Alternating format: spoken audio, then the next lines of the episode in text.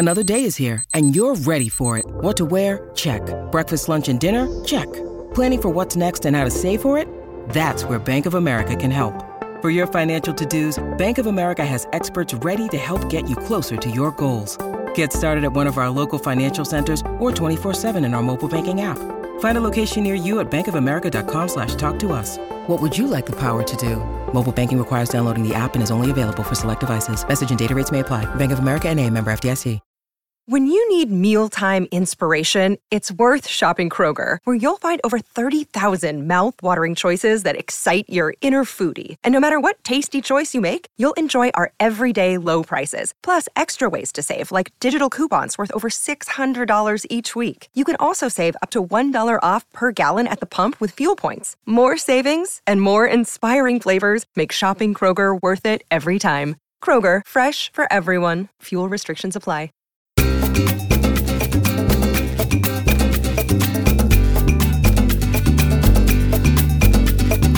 Hello, everyone, and welcome to this week's edition of the Spanish Football Podcast. Hello, Sydney. How are you? Hello, Philip. How are you?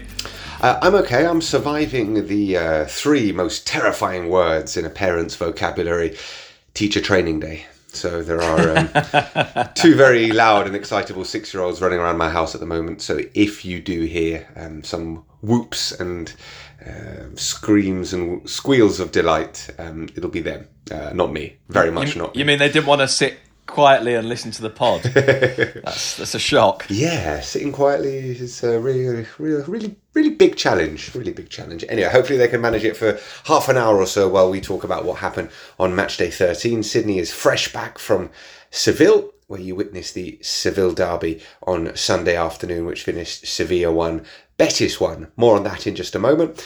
Friday night game was absolutely sensational. Uh, it finished Athletic Club 4, Celta Vigo 3. Loads for us to talk about from this game, and we usually forget to discuss the Friday game, but we're not going to today because it was such a uh, incredible spectacle. Then on Saturday, speaking of incredible spectacles, Sydney and I were both at the Estadio de Vallecas to see Girona come from a goal down to beat Rayo Vallecano by two goals to one. Fifth time they've come from behind to win this season. Girona they are two points clear at the top of the table with a third of the season gone. Third of the season gone, and Almeria still haven't won a match. They are bottom of the table, beaten three one at home by Real Sociedad, Getafe uh, went to Granada and took 500 away fans, Sydney, to Granada. It was incredible.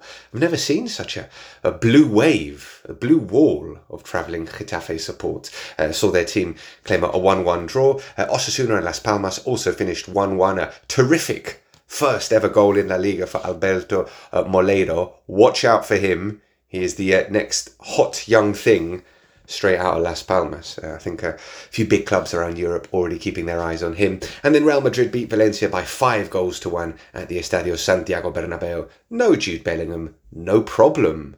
Last week it had been no Bellingham, no party. This week it was no Bellingham, no problem for Real Madrid. Uh, Sunday there were only three games because Mallorca Cadiz was postponed. Uh, Barca toiling to a really unconvincing 2 1 win at home to Alaves, having to come from behind. They conceded after 18 seconds.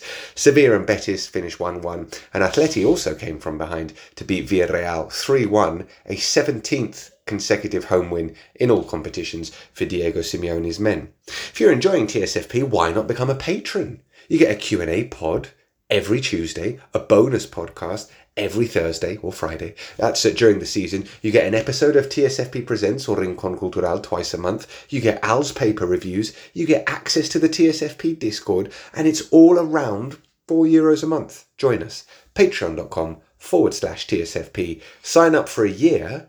You get 10% off. So, Sid, um, we should start talking about the Seville Derby just because it's the Seville Derby and you went to it. But it wasn't a great game at all, was it? No, um, it was intense and it was sort of enjoyable at times. And Sevilla's response was was reasonable in the second half, and it, but it was a response based on throwing things forward in, and based on trying to get the ball wide and get crosses in. There wasn't a huge amount of technical quality. There was a real sense I felt that that Sevilla don't actually know what they want to do, don't know what they want to, how they want to play.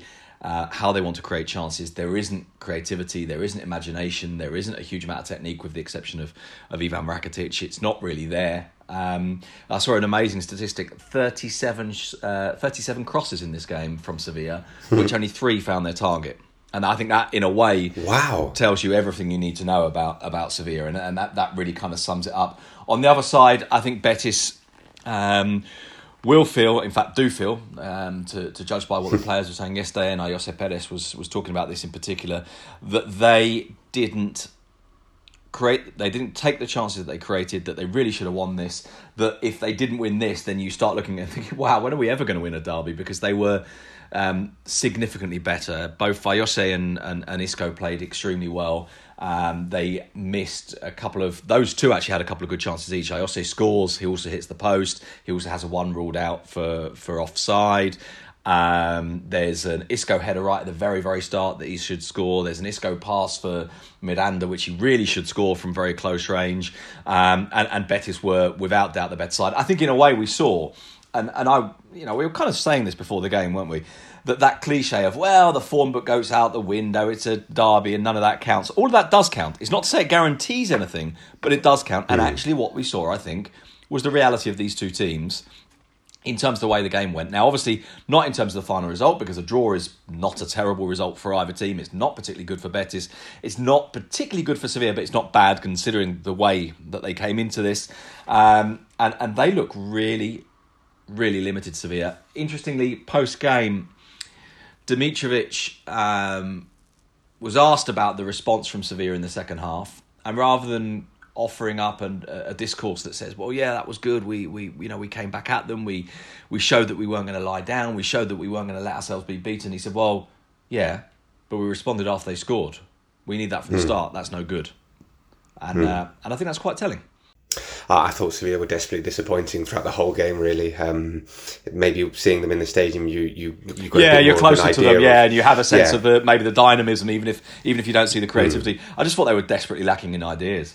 Yeah, yeah, yeah. Un- un- unlike unlike Betis, who really should have uh, uh, had this game out of sight. That that Isco header after forty seconds is five yards out. He really has to score. We'll forgive him because he did put in another uh, man of the match performance. He started all thirteen games for Betis this season in the league, and he's been MVP, man of the match, in eight of them. Uh, His renaissance has been really quite extraordinary. I don't think any of us saw this coming. Remember, this is a player who, between November 2022 and August 2023, did not play a single second of competitive football, single second of football. He didn't play at all.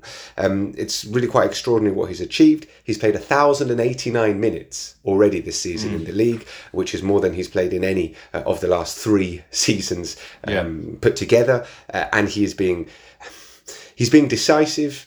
His stats aren't mind blowing because it's only two two goals and two assists, I think, in those thirteen games. But it's not just that. Um, he's, he's he's playing more key passes than anyone else, more through balls. He's got the fourth highest number of dribbles in La Liga, the most passes in the attacking third uh, in the whole of the division.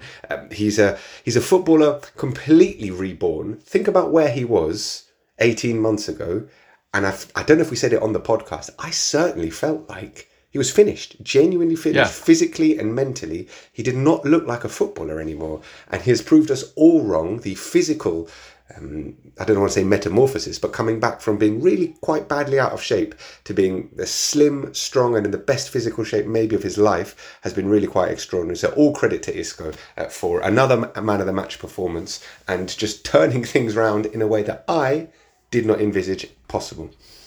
No, no, absolutely. And and you know, you, you mentioned there by the way that the the fact that the actual the kind of the headline stats are not that amazing. Was it two assists and, and, and two goals? And I was very conscious of this watching him yesterday um, and watching him from pitch side from close up. And I was conscious of trying not to allow myself to be drawn into saying, "Wow, he's amazing," because of things that were ultimately unproductive. Right. If you sort of mean. Yes, yes. So I was watching him, and in an, in this very very frantic game in which no one seemed to have the ball for any amount of time, apart from as I say, Ayose was was the one other Hmm. example I think that no one seemed to have the ball for any time. There was something about watching him do even simple things that was glorious.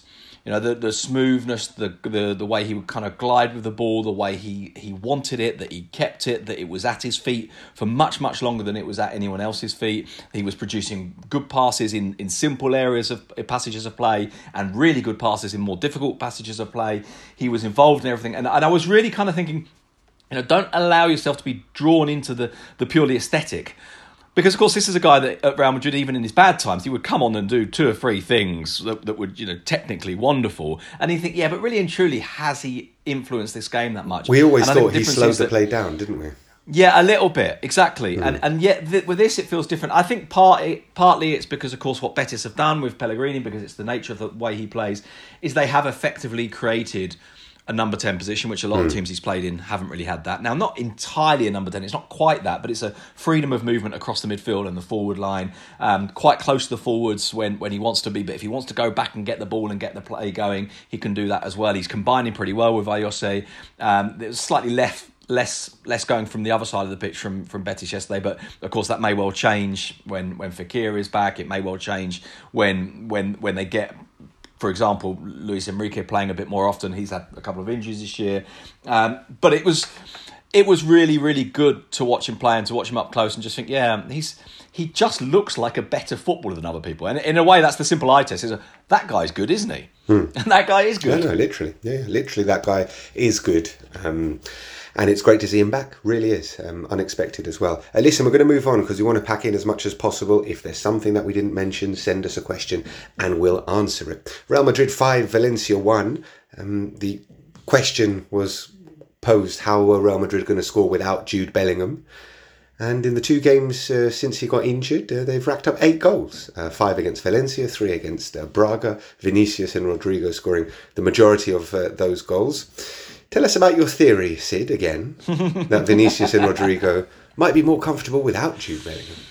Yeah, I, I, mean, at the risk of kind of going into classic uh, sort of Spanish radio debate time territory here, God, oh, Bellingham misses two games, we did score a load of goals. Let's talk about the theory.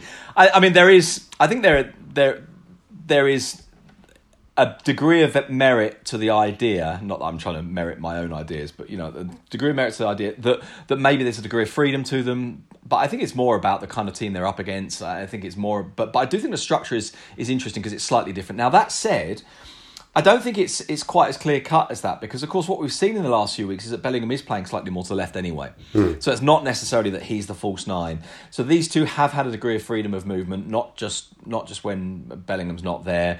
Um, Brahim played slightly more to the left. I would say possibly even more to the left than than Bellingham has done, but Bellingham has started to play there a little bit recently.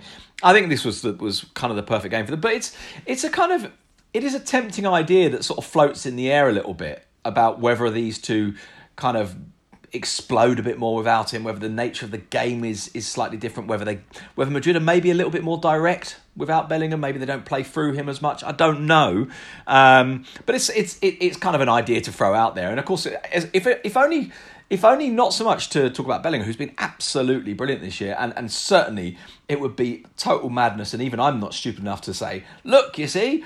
Um, but I, I, think it's it's quite interesting, if if only to remind us that, that football is a collective sport and there are all sorts of different elements. And the absence of the guy that's doing everything doesn't mean that everything else is absent, and doesn't mean that everything else collapses. And it may mean that other things function in a different way, if only on a couple of occasions, because that's the other thing. We, you know, the sample size here is only two matches. Hmm. Valencia had chances in this game in the first half. Andre Lunin making um, well, some mean, clear saves honestly, from Hugo Duro, who could have maybe had a hat trick in the first half. A- absolutely, he could have had a hat trick. In fact, he probably should hmm. have had a hat trick. Um, you know, I, I, I, feel like a fool even saying this because you know the final score was five one.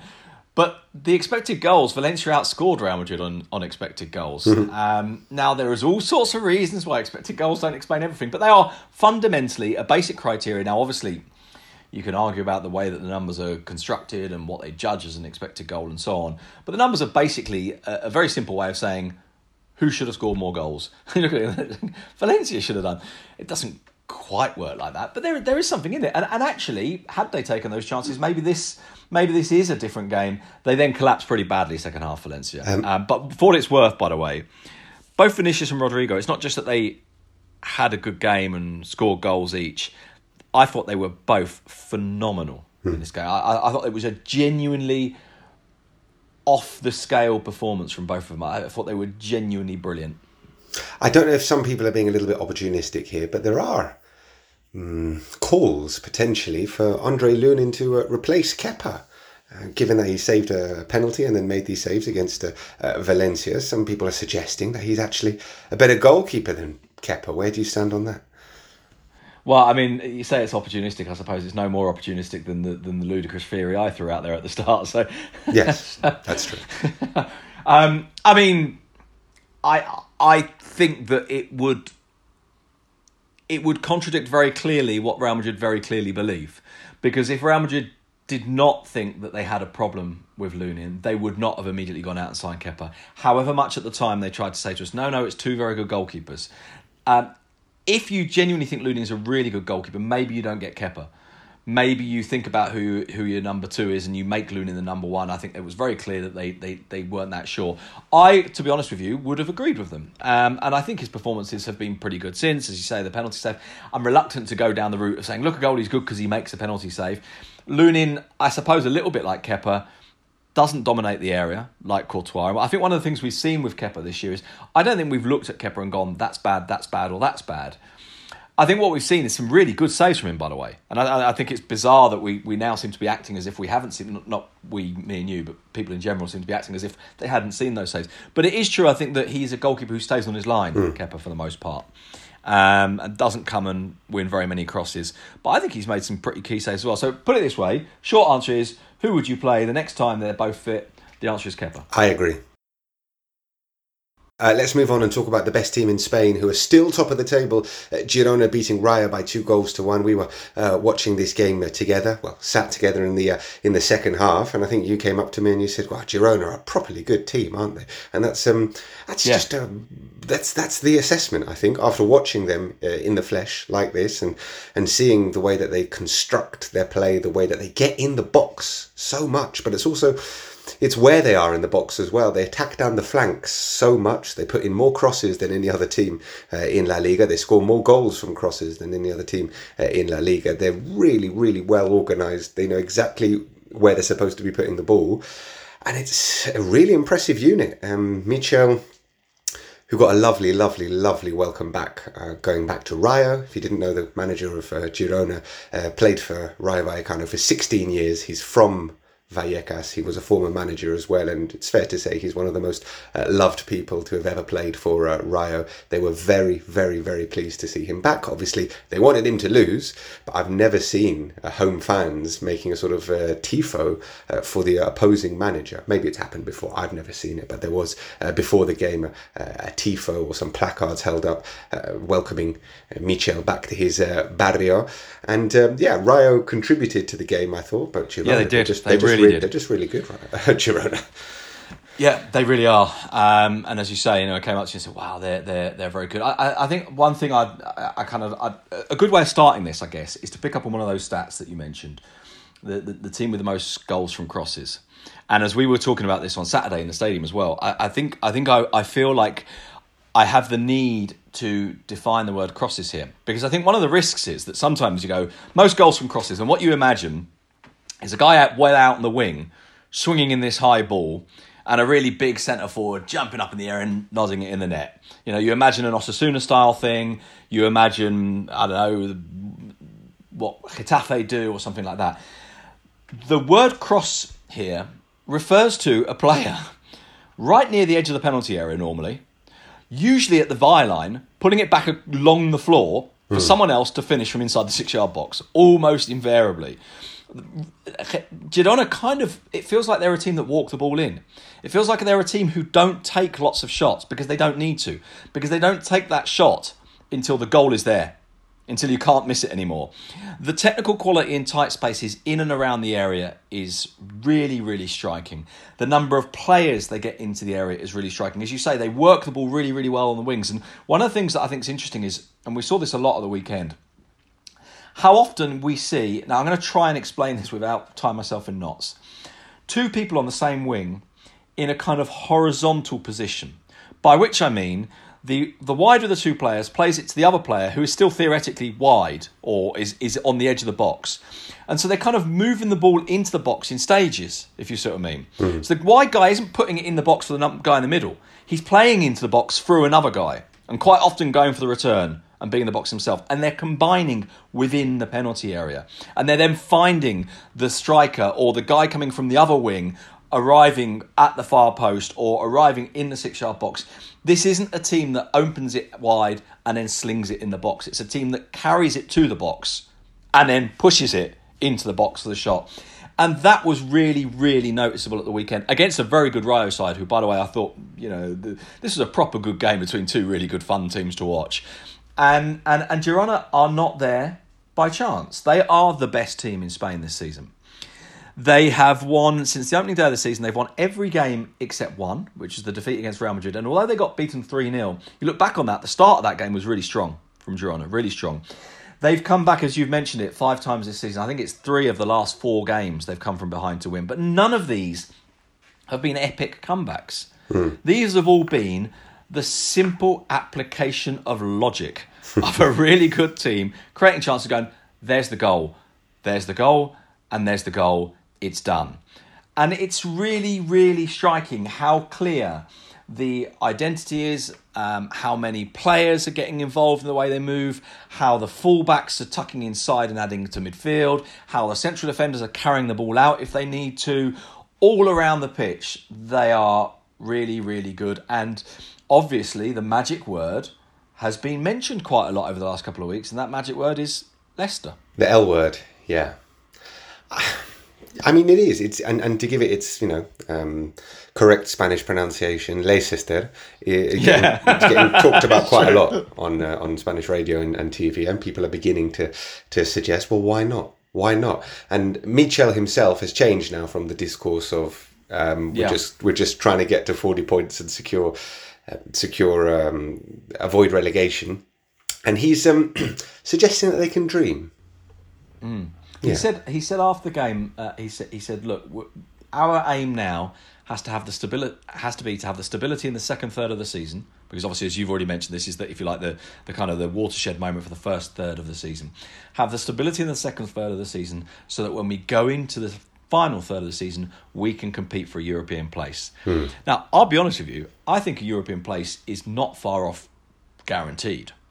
Now because I think the collapse would have to be so complete now because the teams that you would normally be competing against for a European place. Now, I'm not saying that because you would normally be competing with them, you can rule out other teams that might also be in there. But you would expect a challenge from Villarreal the way they are, you're not getting it. You would expect a challenge from Sevilla the way they are, you're not getting it. For that final Champions League place, it's you or Real Sociedad at the moment. Now, that's not to say that Betis can't get into that. Maybe they can. But there you go, Real Sociedad, Betis, and Athletic, and Girona. That's four teams. And then the normal three. I think there are seven teams who are obviously better than everyone else. And I think Girona at the moment are the best of them. Now, they might not be the best of them all season because they are playing really well. And you do look at them and think, okay, what happens on the days when they don't play well?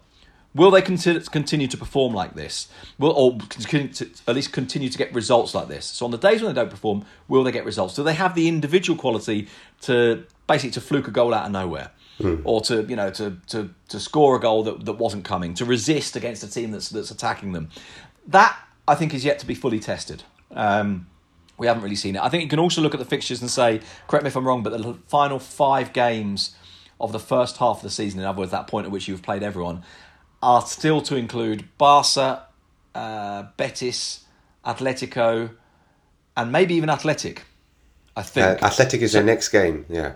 Yeah. So yeah. so I think so I think it's so I think it's it is tough, right? And you've got four four tough teams to come. But I think that I think the, the, the objective has to change.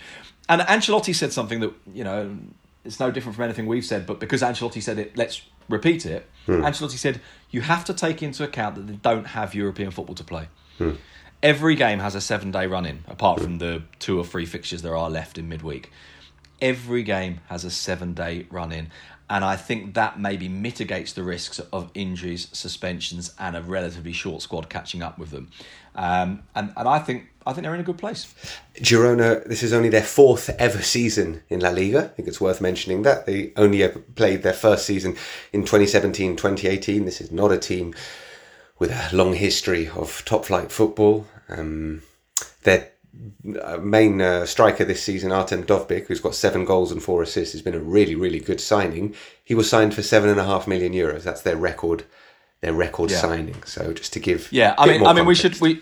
We should we should here obviously mention the very large elephant in the room, although it's not an elephant in the room because everyone keeps mentioning it, which of course is that they are forty four point three percent owned by Manchester City. Now, this this does mean, and I've noticed this a lot, and I, I know that you have as well, that whenever you mention Girona, whenever you sort of feel enthusiastic about them, and partly because Michel is such a likable man, and you've mentioned the reception he got the weekend, which was wonderful, and I think says a lot about him, and also a lot about Rayo.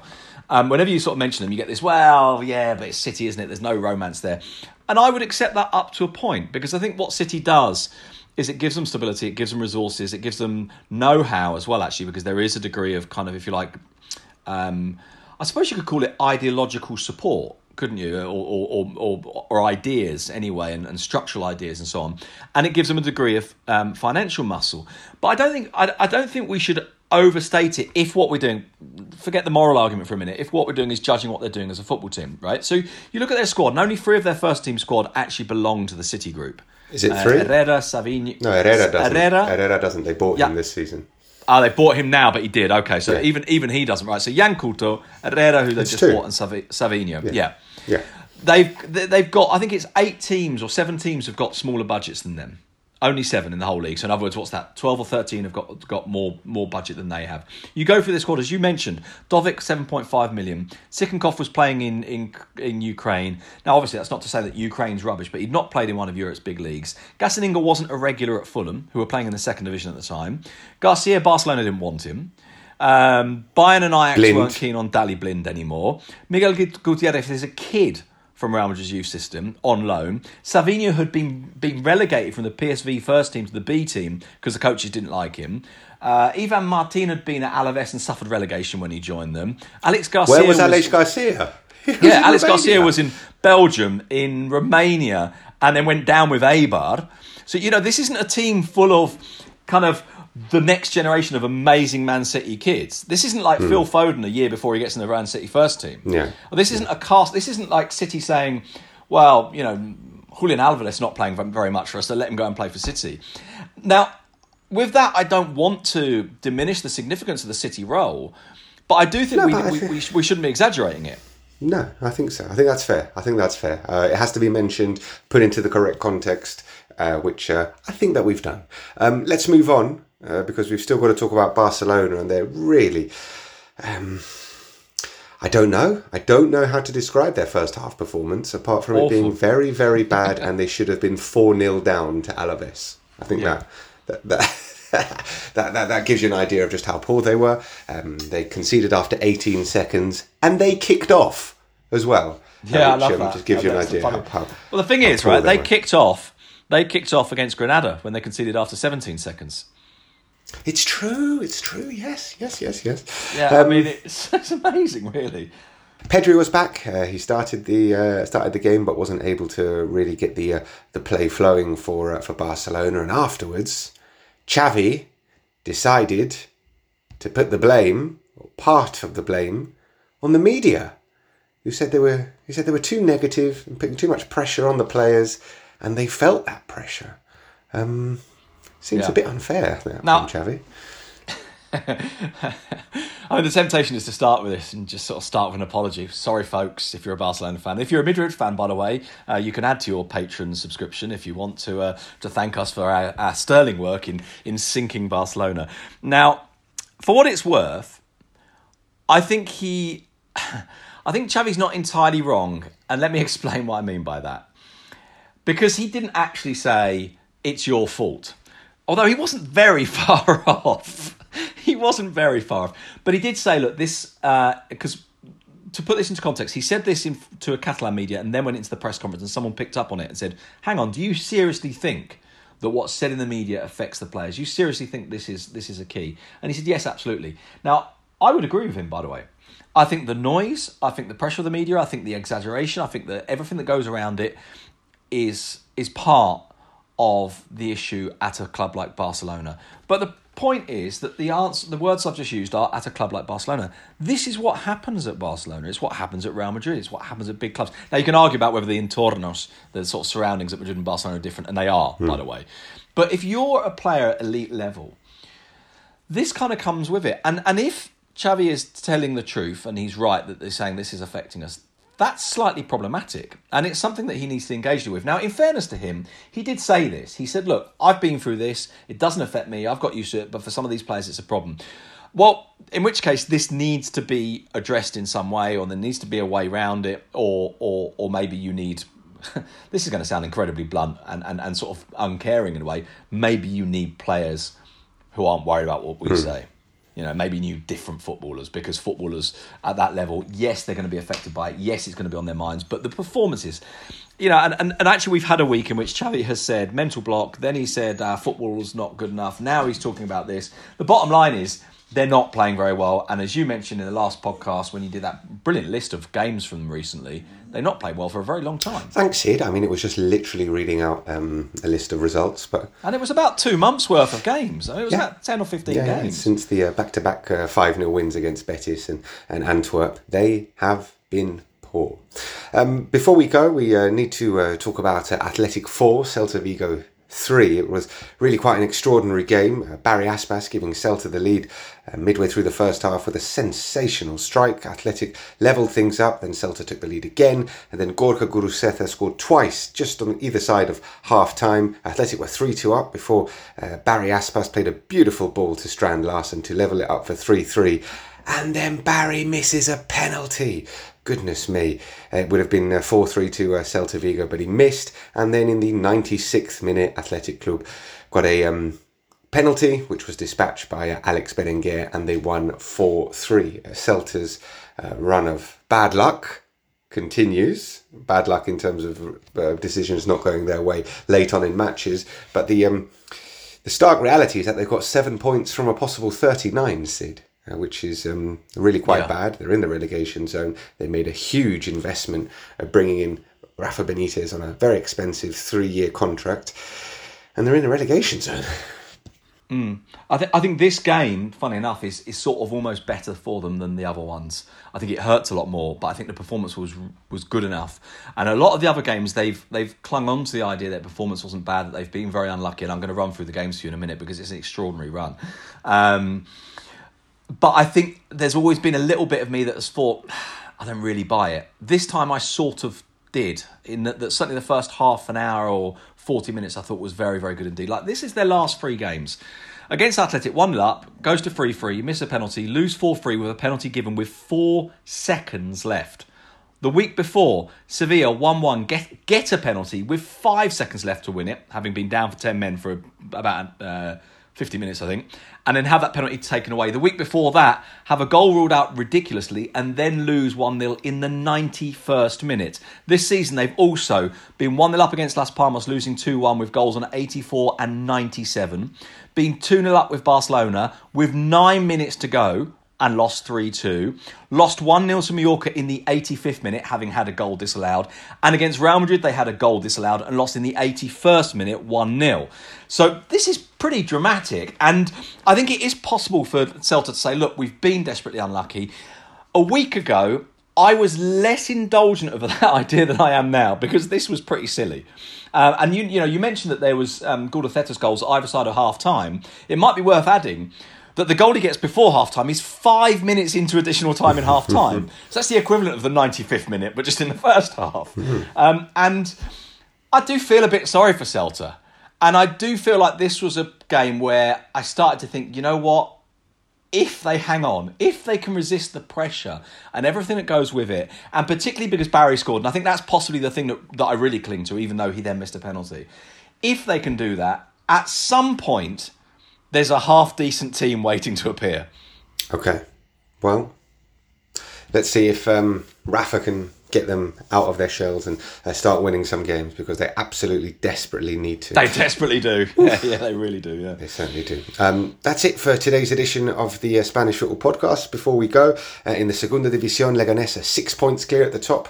Uh, after they beat Levante 2 1. Uh, Sporting and Valladolid are next, both on 28 points.